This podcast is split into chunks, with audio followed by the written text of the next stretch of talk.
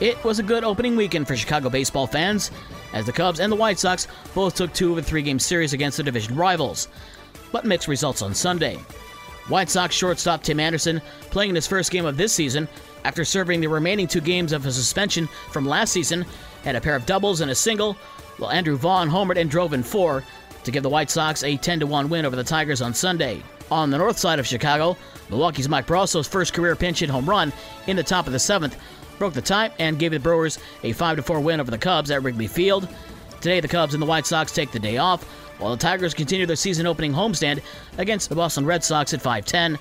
Pre-game show on Newstalk Sports 94.9 WSJM and Super Hits 103.7 Cozy FM is at 4:45. Golf's top-ranked player showed why he's number one, as Scottie Scheffler shot a final round 1 under 71 for a 10 under 278 total to win the Masters. Rory McIlroy went 8 under during the final round on Sunday, but still finished three shots back. Tiger Woods finished in 47th place at 13 over par for the tournament. On the ice, the Chicago Blackhawks fell to the Dallas Stars 6 4, as the Hawks and the Red Wings are now both officially eliminated from playoff contention.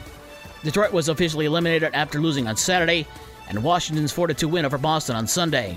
The NBA season has come to an end for the Pistons and the Pacers. Detroit season ended on Sunday with a 118 106 loss to Philadelphia. Luka Garza led Detroit with 20 points and 10 rebounds. The Pacers finished the season with a 134 126 loss at Brooklyn, and the Bulls beat the Minnesota Timberwolves 124 120. Patrick Williams led Chicago with 35 points. Chicago, who already clinched the sixth seed, rested four starters. Bulls will face the defending champion Milwaukee Bucks in the first round. American Hockey League on Sunday, Toronto beat Grand Rapids 4 1, and in the ECHL, Kalamazoo beat Fort Wayne 2 1. Midwest League Baseball, West Michigan over Great Lakes 14 5, Lansing over Lake County 6 5, and Quad Cities over South Bend 8 2. And it's an off day today for the Midwest League. Junior college baseball on Sunday, Lake Michigan College split a doubleheader with Glen Oaks Community College.